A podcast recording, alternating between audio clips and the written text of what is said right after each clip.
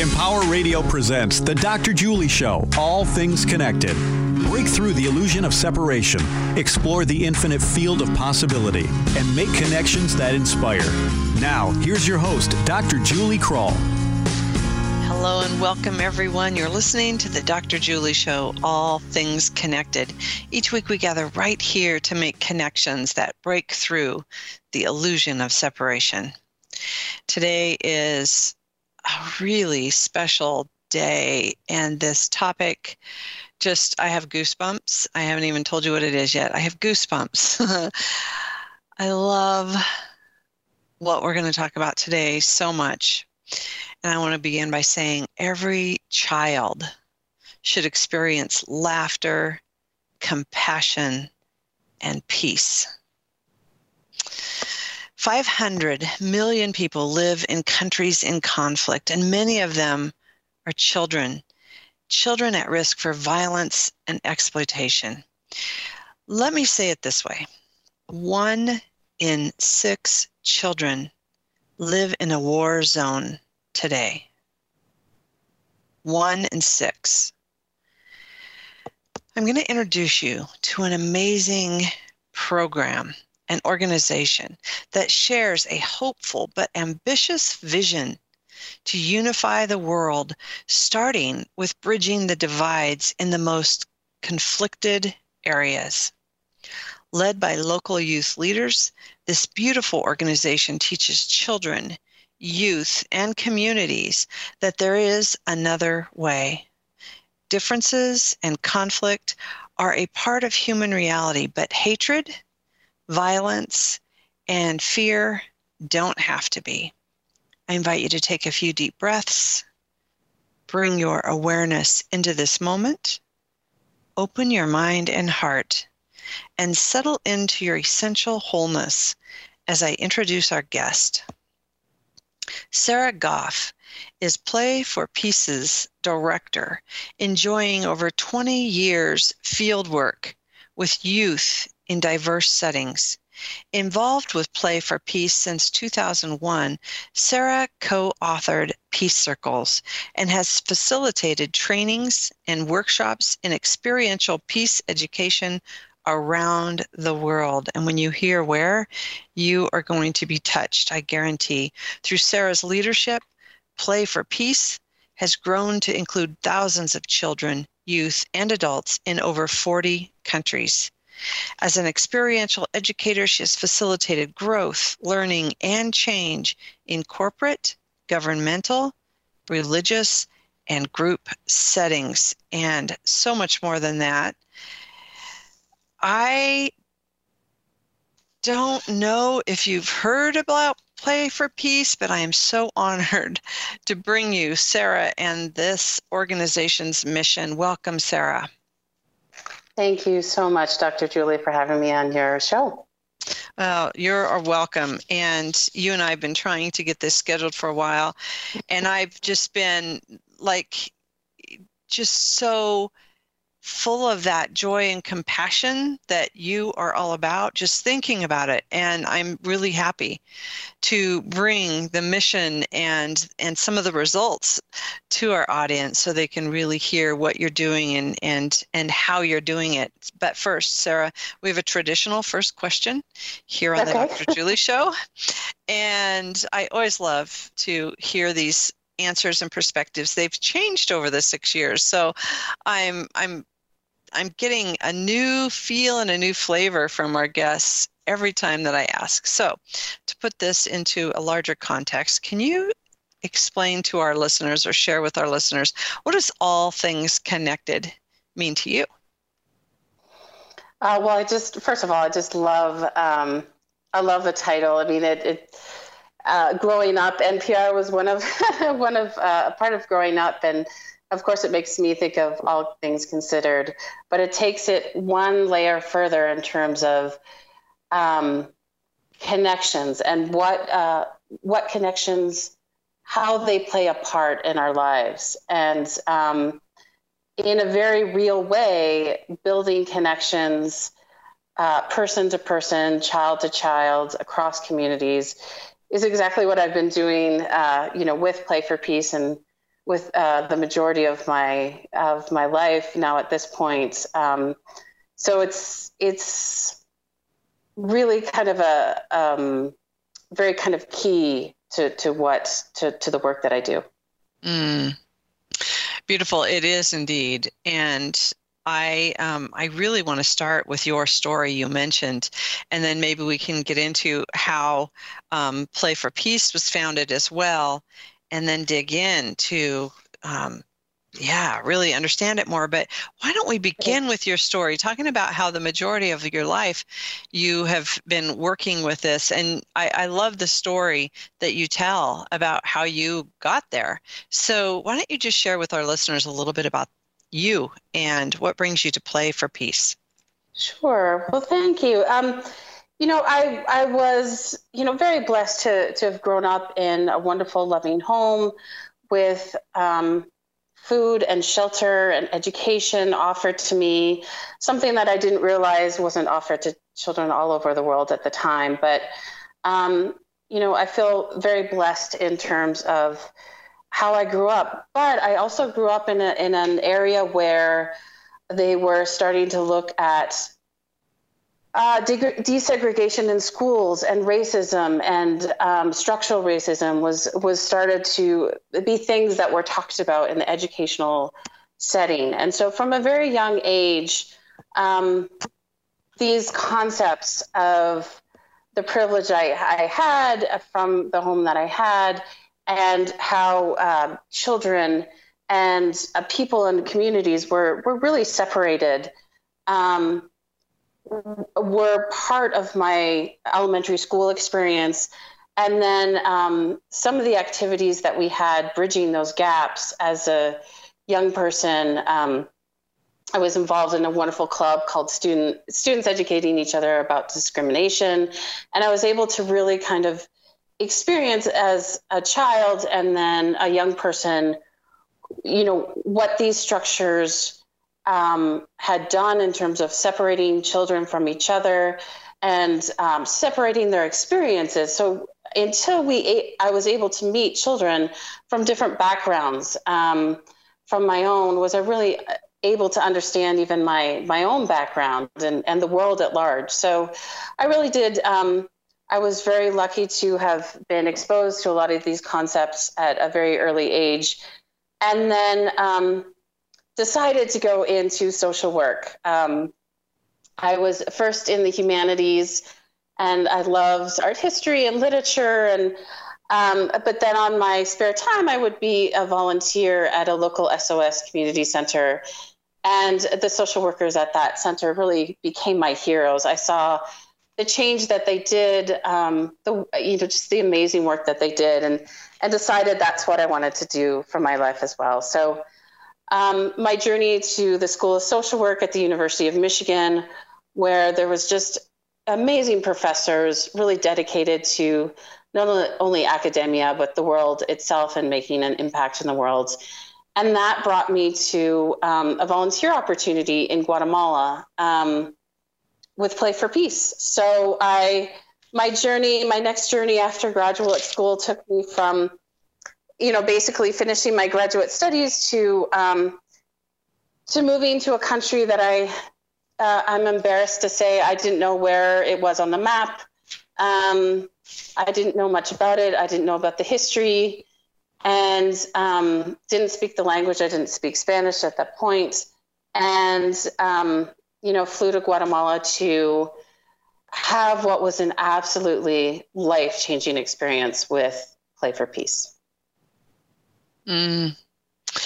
And there you stayed for years. So let's let's tell the listeners what Play for Peace is, and maybe you can go into some of the, the early story of how it was founded and and then the progression. Because since your tenure, you've really helped to grow and expand Play for Peace, but it has a sweet beginning as well.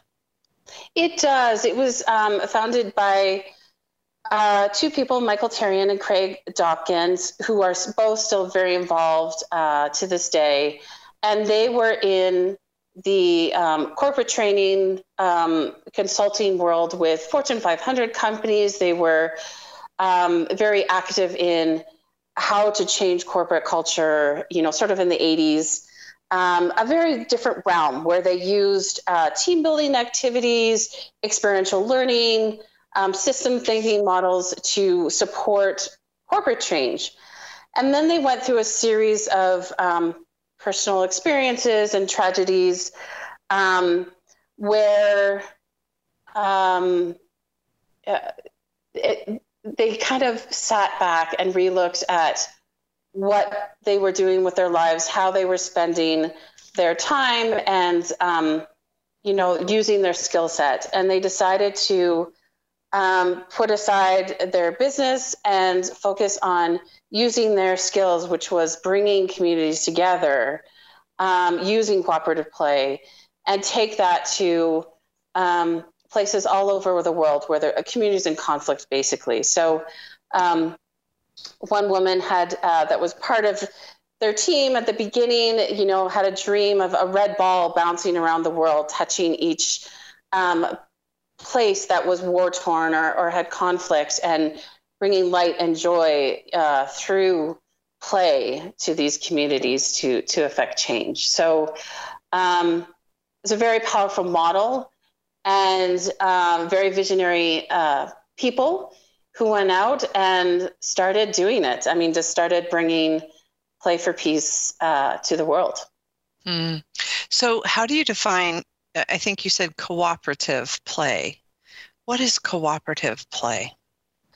So cooperative play is is basically it's it's a type of play where the challenge is usually a, a problem that's solved by working together to achieve a common goal. So, you know, in competitive play, it's usually a sports teams where the goal is to win and not lose.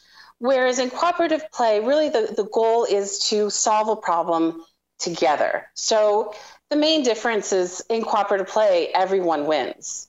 Um, and it's it's a very different experience and a different mindset when you're when you're part of it. I love that. Okay, so they founded Play for Peace, yeah. and um, let's let's really get a better picture of what it is today because it's expanded. You're going into some of the toughest places on the planet, and your model is really building peace workers right there locally through this model of, of cooperative play. So tell us how you do this, Sarah. Sure. Well, I maybe I'll start. I'll, I'll, I'll circle back to my experience when I got to play for peace, or I got to, to Guatemala and experience play for peace uh, for the first time. Like I said, I did not speak the language, so I, there was always there was already this space where I needed to be quiet and just help how I could and participate because I wasn't coming in as I was coming in to support but also really experience. So, my first experience with Play for Peace, I go out and I see we're on this dusty field. It's this dusty, you know, soccer field um, out in the uh, rural area.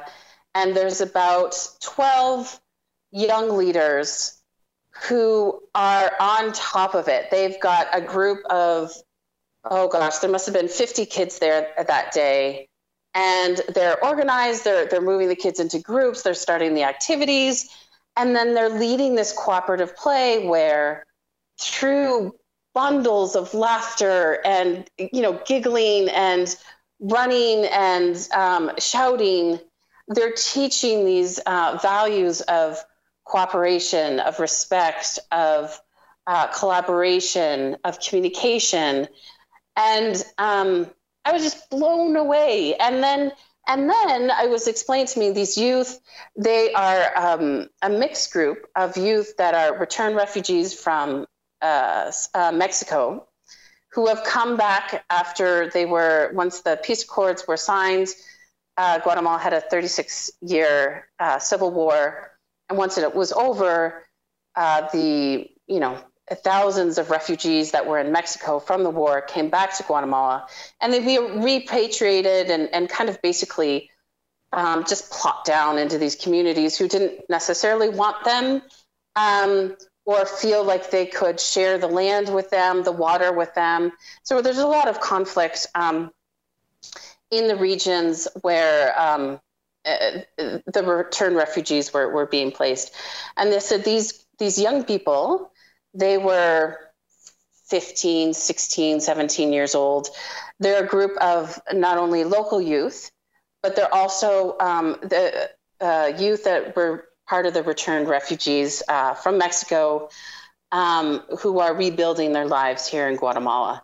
And I just thought, oh my gosh, all the community development models and um, you know case studies I had examined in social work school, and and um, I just saw it play out in such perfection by what I call unlikely heroes. I think that's one of them one of the things that um, is key about Play for Peace that I do find so inspiring is um, we're going into areas which are really different, difficult to access, difficult to work in. Um, a lot of children, youth, adults are affected by violence they've experienced, their communities have experienced, but um, they're able to show such leadership and and um, share such uh, important peace values and and really walk their talk. It's it's it's kind of an amazing thing. So. Um, so what I saw that day of these youth leaders leading this um, this play session with the little kids um, teaching uh, these core values was exactly what Play for Peace is to this day, which is um, we're a community, we're a global learning community of people all over the world who are supporting youth leaders, they're, they're clubs of youth leaders who run what we call practice peace sessions. And so in these practice peace sessions, they use cooperative play as their tool to um, bring people, kids together across divides. They also include community service components and, and people of all ages, actually, uh, in many instances. But um, that's it's the core of what we do and how we function and what we believe in. Mm. So, practice peace sessions, which are basically cooperative play. And if we get on the website, you're going to see pictures and videos of, of kids literally playing like um, like maybe if you look out your window right now and you see kids on the playground, kids at school laughing, playing, having fun, you're bringing play into what you said some of these difficult places to access and difficult places to work. And i had this little um, moment when you were talking sarah when when you you said you were embarrassed about not really knowing about guatemala before you left and i'm wondering would have you went if you knew how difficult it was? It's almost like this serendipity that that you didn't know so you literally could land there and watch all that education and theory playing out in real life. Do you think you would have went there if you really knew well you know i definitely had sort of an ex- intellectual understanding because i had you know literally before i got on the plane i had read up on where it was, the history of the war, and things like that. But coming from the place that I, I had come from, the my uh, intellectual understanding of what it meant to be in a post conflict region um, in a third world country, you know, didn't really do it justice. And to be honest, it really felt. I don't want to say that I, I, I had no choice, but there was no from the whole process of being you know, asked to, to, to come to Guatemala. The initial volunteer experience was supposed to be for nine months.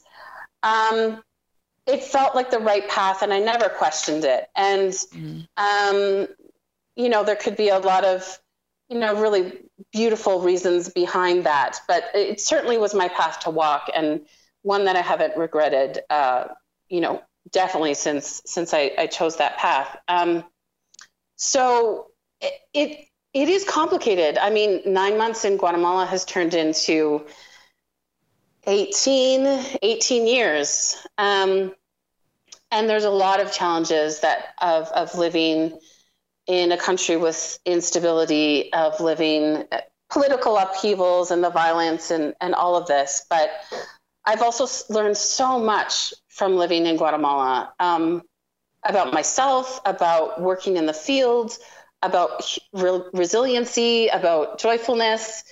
Um, that I'm still learning to this day. So I'm very grateful for for this opportunity I had to actually uh, have this experience, which I never thought would be on my horizon in the future. yeah, I don't think you probably thought well, I'm going to just move down no. there and make a life of it. But yeah, I'm glad you did because the story is so poignant and and beautiful for all of us. So communities around the world are shifting. So you have you have these communities that are are really ravaged with trauma and disconnection and fear and violence. And then you bring in this program and it and it encourages it inspires the kids. It encourages collaboration. You were talking about some of those values. So so there's peace and focusing on these common goals with this action this real action. And so i love this story of okay so how does this really work? And with your experience, I have some of the statistics here that it is really working. Um, let's just talk about some of them because you, you also talk that spirits are healed and new leaders for peace are born. And, and I, I want to hear more about that in a second, but here's some of these statistics that I found on your website 97% youth and leaders feel that Play for Peace helps them feel more moments of joy and hope. That's a big one. Um, you want to speak a little bit more to that? Sure. Well, I think, I mean, the secret sauce is really the cooperative play because mm-hmm. nothing lights up the brain like play does. I mean, it it's how children yeah. learn. And I mean, if you look at the tech world, you know, where they talk about gamification and all these different um, sort of new trends, it's actually how we all learn. And so, um, not only is it an extremely powerful learning tool, it helps us build cooperative play, helps us build um, memories. So, if you think back to your childhood, to to some poignant time. Sometimes there will be sad memories, but sometimes it'll be, you know, really funny moments that just stick with you or, or a special time. And it's often times when you were at play. So play really helps not only you learn, but remember what you learned. So it's a, it's a very powerful educational tool. But then it's also even more powerful when we talk about resilience. So we understand that you know conflict is a part of the human experience.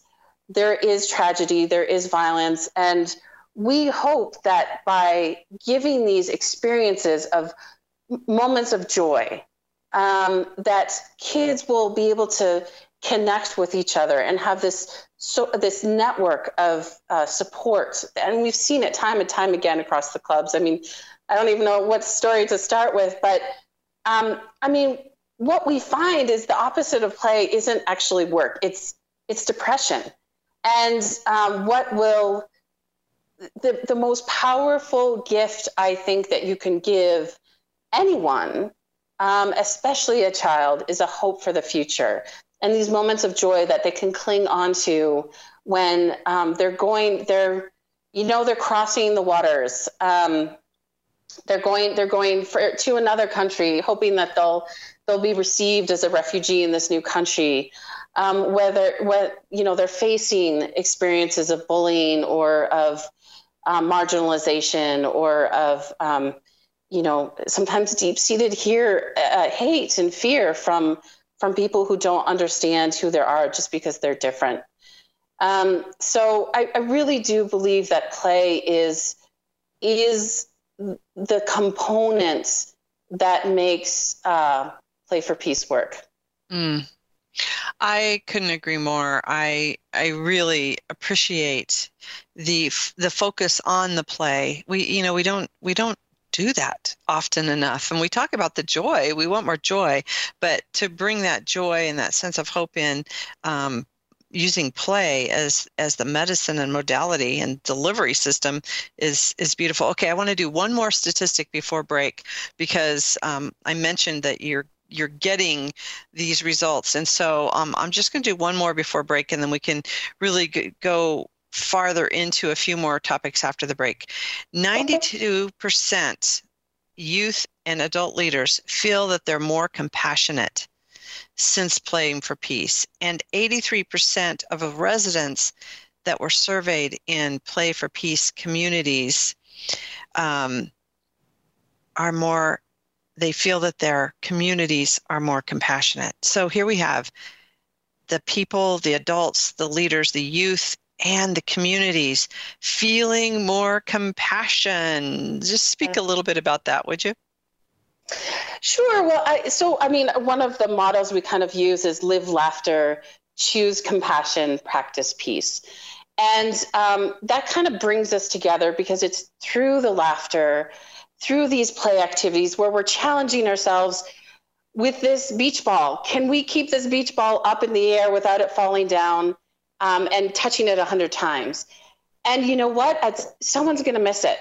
And so the the the cultural shift that we you know provide is that in play for peace while you're doing these activities and games if someone makes a mistake um, they're supported.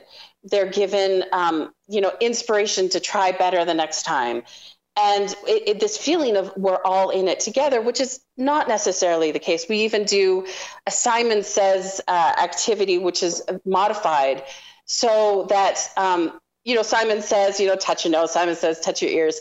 And if someone makes a mistake um, the whole group cheers they're cheered and then they get to be simon says. And it's so it's this paradigm shift of look we're all on this earth together. Um, we need to support each other to make it through um, how can we more, be more compassionate? And so through laughter through choosing compassion over choosing fear over choosing um, hate over choosing blame um, by choosing compassion and then practicing it over and over again um, it, there's this cultural shift where the cultural norm becomes kids being more compassionate to each other youth being more compassionate to uh, each other and adults seeing how their kids are being changed through this and also starting to do it themselves it's, it's kind of a, a miraculous uh, transformation. Beautiful. And that was a beautiful soundbite right there. Sarah, your words are so inspiring. And I can see how spirits are healed and new leaders for peace are born just from what you just expressed. You're listening to the Dr. Julie Show, All Things Connected. We're going to take a quick break and come back with more of Sarah Goff and Play for Peace. We'll be right back.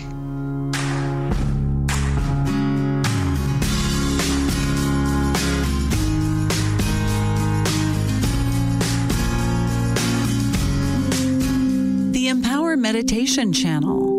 Nonstop meditation music 24 hours a day in the new Empower radio app. Music to empower your meditation, help you relax, sleep, or provide a calm background while you work. The Empower Meditation channel is interruption free. Listen now with the Empower radio app, free in the App Store, or listen online at empower.fm. Soothe your soul, calm your mind. The Empower Meditation channel. Peekaboo. Peekaboo. Smile. Smile, buddy. Come on, smile. Oh, honey, he's still not smiling. Maybe he's not a smiler. yeah, maybe he's just not a happy baby. Maybe he's just being a boy. You know how boys are. Or maybe he's teething. Oh, poor baby. I think his gums hurt. Maybe he's just tired. Or maybe his tummy hurts. He didn't eat that much. Maybe he's not ticklish. You think maybe he's scared of the dog? Maybe he'll outgrow it. Maybe it's a phase. Maybe he just doesn't like smiling. Maybe he has autism, and we can definitely do something to help. Maybe is all you need to find out more about autism. No big, joyful smiles by six months is one early sign. Learn the others at autismspeaks.org slash signs or see a doctor today for an autism screening. The sooner it's diagnosed, the better. And it can make a lifetime of difference. Brought to you by Autism Speaks and the Ad Council. It takes 12 years to create a graduate. It takes about the same time to create a dropout. The difference between a child becoming one or the other could be you. Studies prove that reading to a child regularly dramatically improves reading skills, and kids who read well by third grade are four times as likely to graduate. So United Way is calling for 1 million volunteers over the next three years. We're asking you to step up, make a pledge, tutor a child who needs help, mentor a kid who needs someone on their side, volunteer to read to children, make a difference. Because when a child advances, we all advance. Entire communities improve. The path to success or failure starts long before graduation day, and the difference between a graduate and a dropout could be you. Be a reader, tutor or mentor. Give, advocate, volunteer. Live United. Take the pledge. Go to liveunited.org now. Brought to you by United Way and the Ad Council. This is a guided meditation on parenting. Find a relaxed position to let go of the time you left your daughter's blouse in the dryer too long and it shrunk four sizes, or when you donated her private diary to the public library. Deep breaths. You don't have to be perfect to be a perfect parent. There are thousands of teens in foster care who don't need perfection. They need you. For more information on how you can adopt, visit adoptuskids.org. A public service announcement from the U.S. Department of Health and Human Services, Adopt U.S. Kids, and the Ad Council. Empowering you for a better life. This is Empower Radio. Now, back to the Dr. Julie Show. All things connected on Empower Radio. Welcome back. Hey, if you are inspired by our conversation today, I invite you to share it with others and listen to it again. You can do that by visiting my website at thedrjulieshow.com, where you'll find all the archive links as well as a listing of upcoming guests. Again, that's thedrjulieshow.com. Also, stay connected all week on our Facebook page, All Things Connected with Dr. Julie, where we continue the conversation. I'm here today with Sarah Goff, Director of Play for Peace, and what a story this is. I I love this. And Sarah, what I want to do um, to begin this next segment is to really talk about the why, because we have so many out there who are poised and ready to step in and get involved, and they can. But sometimes we just think peace is this big thing that we can't make a difference in and and on your website and in your a lot of the materials that you have you talk about the results of a community without peace. And i just want to read three of these separately. And mm-hmm. um, we opened we opened with talking about one in six children live in war zones. And i just i'm going to begin with that first because to me that is a statistic that almost seems impossible. Like is that is a real statistic. One in six children live in a war zone Yes, and and um, the number of refugees, I believe it might be one in ten children, uh, or not children, but uh, people in the world are now um, mm. part of the refugee and migration uh, crisis. So the numbers are staggering, and the impact is generational. You know, yeah. war doesn't just affect you while you're in the war. I mean, I've been living in a post conflict zone for the last 18 years, and I can still see um, ramifications of the war going on to this day. Um, and it's passed from parents to children. Mm-hmm. And so that's what we need to understand, I believe, is that this is so urgent and so critical that we provide any way possible moments of joy and peace and hope for these children so that they have that as part of their existence, not just the war, not just the you, you know crossing you know on the boats you know not all these other um, just these memories but also positive memories so that uh, we can support building a generation of kids who who believe in a in a better world is possible. Yeah and future generations of kids like you say it's so intergenerational so you, you say a community a community without peace puts children at risk for injuries or death. Children who experience trauma are also more likely to continue the cycle of violence and suffer from lifelong health problems. We know that about resilience. Do you want to speak just a little bit to that? Sure, absolutely. Well, I think, you know, there's studies from a lot of different um, areas from eh, domestic violence. There's been a lot of research around domestic violence, um, um, even sexual abuse, things like that, uh, that the cycle, if you, this is done to you as a child, you're much more likely to um, be a perpetrator in the future. And so that's where you get into the cycle of violence.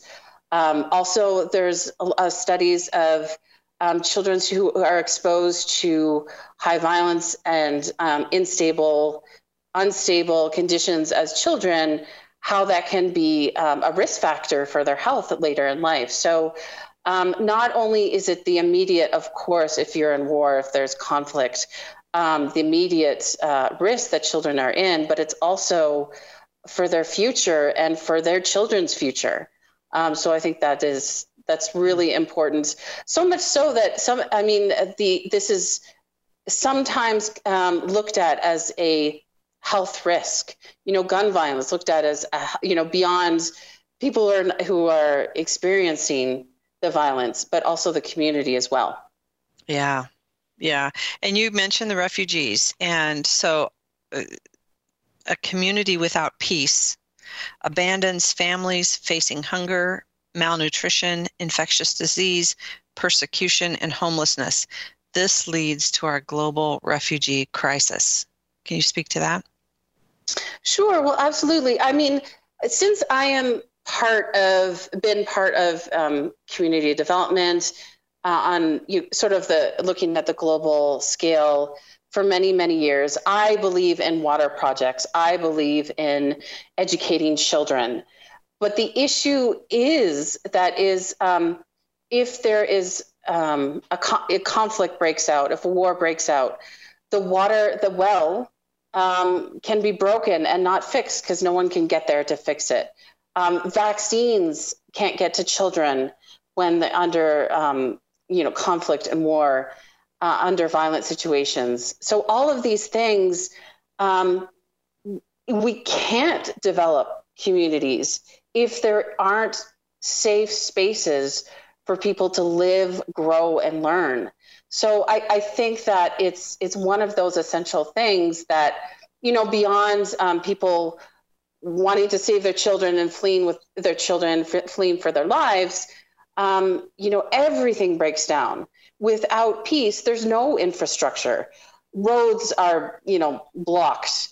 Um, we saw that in Venezuela um, you know, vaccines aren't getting to kids, and um, obviously, you know, homes are being destroyed. And I mean, you think of Aleppo and Syria, and it's just, um, you know, blocks and blocks and blocks and blocks of homes are just no longer there. So, um, I think that looking at peace isn't sort of this vague. Uh, idea concept that we'll never get to it's it's a real thing that we can work towards with practical concrete steps. Yeah. And you you also mentioned that you know healthcare services education all kinds of community services. So yeah this makes sense. And um, this it, it isn't a simple solution that you have. It's very genius when we're talking about cooperative play. And here you are a community over 2,000 people spanning 40 plus countries right now, creating a more peaceful world. So, what what is you, what where do you go from here, Sarah? How big can you get? How, if one in six children, uh, that statistic just bothers me. If one in six children are affected in this way, and one in ten are a refugee right now of adults what more can we do? Where what's your vision? What's your big audacious amazing huge vision for us? Where do we go from here? How can you grow and how can you help us grow into loving and serving and and really assisting in any way we can here? Well, that's just a wonderful question because the it's a question I I have asked my community because I really do. You know, I have the name of director, and you know, we have an organization with you know kind of a basic infrastructure of an organization, of course, that you need to have. But I really see my role as a facilitator, just like the youth facilitate cooperative play at the local level on the ground with the kids. I see my role as a facilitator of all of these peace builders around the world who are, are taking time from their families, from their jobs sometimes, um, putting themselves at risk sometimes to, to do this really powerful, important work. And um, I, w- I want to say their vision and their goal, and put my name to it as well, is we want every child on this earth to be able to experience play for peace, whether it's with the name Play for Peace um, name or not, but that every child is able to exp- experience moments of joy and hope through practicing peace um, uh, through play, which is you know the basic building blocks. So we're an organization that um, you know the activities are out there. We work really hard on training youth all over the world, um, especially in the you know kind of the most uh, difficult places um, in conflict zones. And so it's it's really how can we get um, this methodology into the hands of as many people as possible. Our community are they're all volunteers. Some of them work for schools or work for organizations, um, and they've incorporated Play for Peace into their life. But um, basically, it's a it's the force of the power and passion and energy of young volunteers all around the world that are making this happen. So there's no end to what we can do because that power, it's like solar power, right? It's it's an unlimited source that if we can tap into it, and um, you know, by having me on here, you're helping because the more we speak about this simple solution, which is practice pro- solving problems together in a joyful way from when you're a, a young child up into your adulthood, we can all do this. And so by spreading the word and and telling um, stories of the young people in our community and what they're doing will inspire others to do the same. And so I think um, our growth has been person to person. It, uh, it hasn't been any marketing campaigns. It hasn't been, you know, any sort of international aid funding schemes or any of that. It really has been dedicated people who have taken Play for Peace methodology and gone out and been training young people all over the world to do this powerful work in the field. And that's how we've been growing to where we are today. And that's how um, I feel that we can continue to grow and offer at least, um, in the very least, um, you know, these experiences of to children where they can say, we have the power ourselves to find joy. We have the power to solve our problems as a community. We have the power to come together and say no to xenophobia and uh, you know practice inclusion listen to everyone's stories listen to everyone's ideas and um, i really do think it's possible and i think um, that's why so many of us have joined in play for peace and uh, continue continue doing it. So that's the that's the big that's the big goal. That's the big vision, mm-hmm. which is not mine, but the community's, which is to have every child um, be able to to experience the power of play for peace.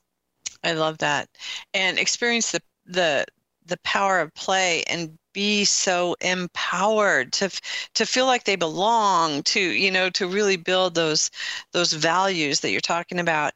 And the other thing that i really appreciate sarah is the self-organizing way that power for or excuse me play for peace is growing. It isn't that you're sitting there with a great big huge map and saying we have to go here we have to go there. It's almost like this organic self-organizing i, I don't know maybe i'm wrong um, you can help us out here but to me it's as if your people are hearing about it and then going where they're called to be. Is that how this is growing? It is exactly how it's um, growing, which goes counter somewhat to a lot of projects and how they work, which is, you know, intellectually identify what you consider a need and then bring, you know, the, the solution to the need.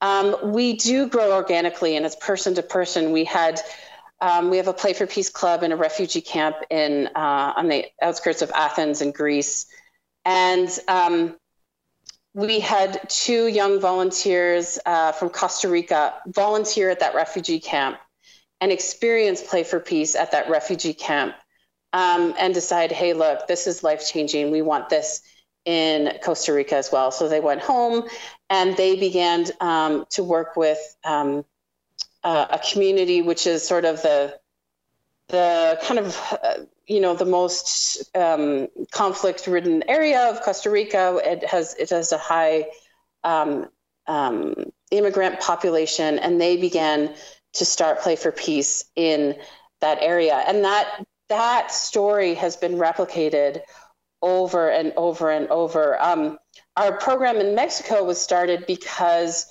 um, one of the ways we're able to do what we do is we use the UN online volunteering program, help with graphic design, web design, translation, all kinds of things that, that we need to run as an organization.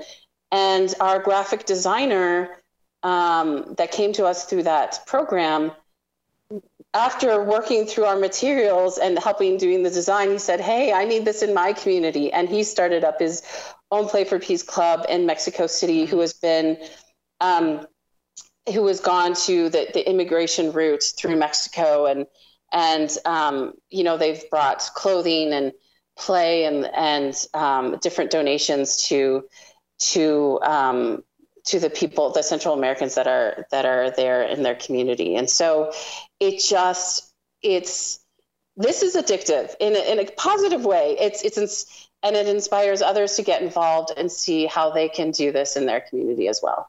I love that.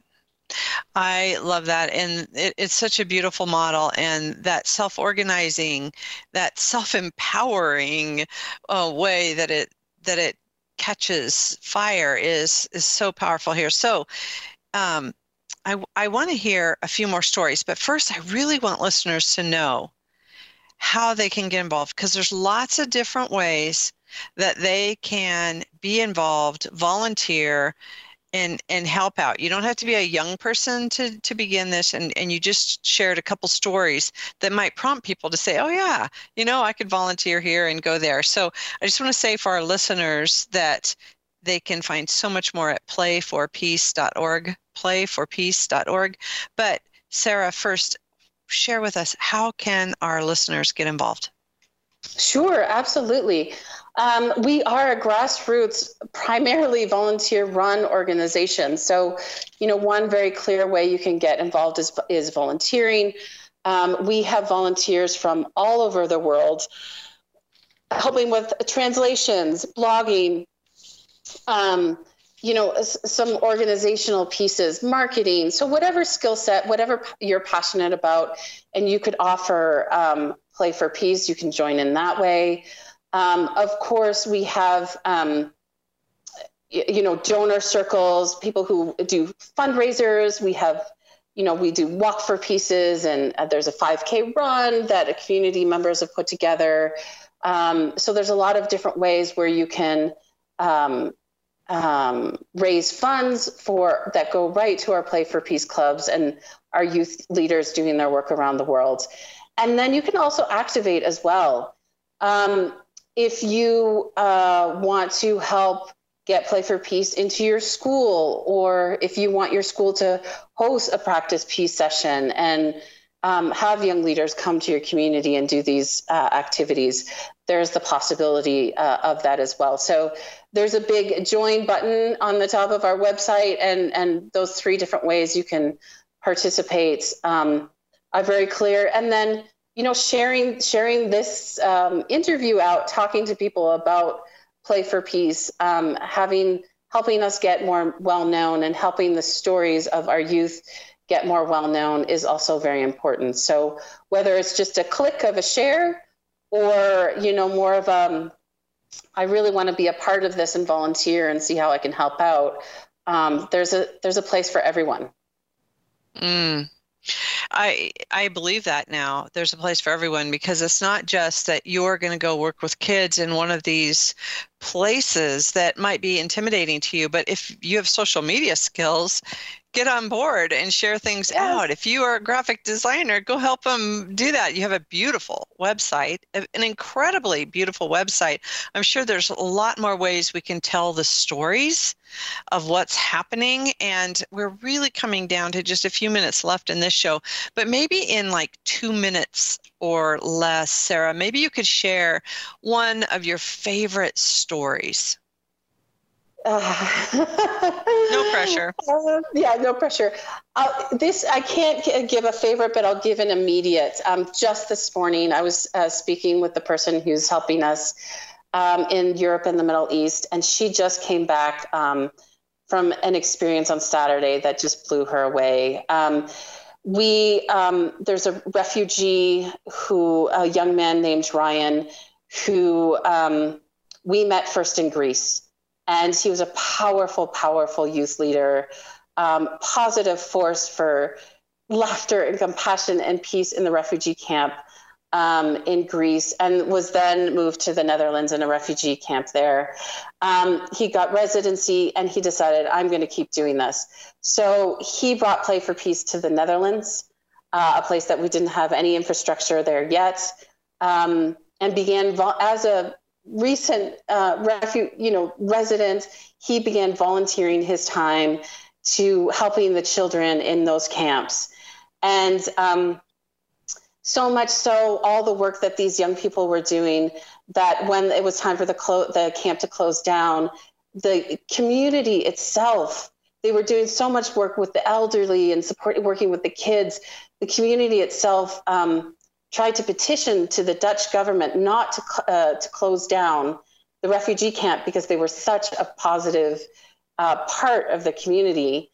Um, he and his group of young leaders that he, you know, built and trained himself, they ended up getting awards, a volunteerism award from the Dutch government um, about six months ago. And now that uh, the new refugee camps have opened, they just reunited him and um, um uh, Katrine, who's the, their their leader in the region, all re- reunited yesterday, and they're at a camp where the camp is split in two. Half of, so on one side of the fence in this camp are families who are petitioning to stay in the Netherlands. On the other side of the camp are basically people are families who they're going to be sent back home. They're just waiting for the the processing to be sent back home. And so the camp is really split in two. So what how this new Play for Peace Club wanted to launch on Saturday was do this amazing session where they crossed the fence, they crossed the the the gate that separated the two sides, and they had this huge um, Play for Peace session with kids of uh, you know three, four, five, six, seven years old, and they all came together in the space of um, different. So they were, I think they were having to do the the play for peace session in about five, six different uh, languages um, because there are Syrian refugees, Afghani refugees from Iran, from um, areas um, that spoke Russian. So you know from all over. Uh, there are Venezuelan refugees.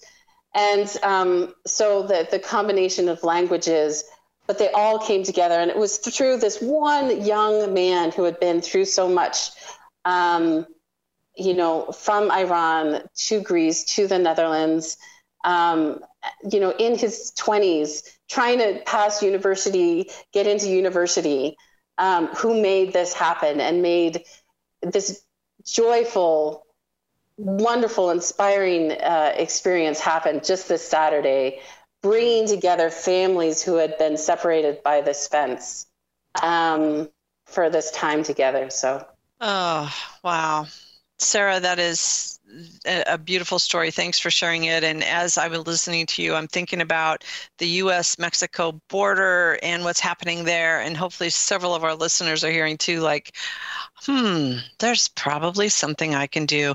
Sarah, we are out of time. Thank you so much for joining us today. It, it was really an important conversation for us to have. Thank you. Thank you so much, Dr. Julie. Yeah, and I just want to leave listeners with some words about Play for Peace because cooperative play is a universal way for people to come together and learn. It creates a gateway to moments when differences are celebrated, friendships are created, and we see what connects us rather than what divides us.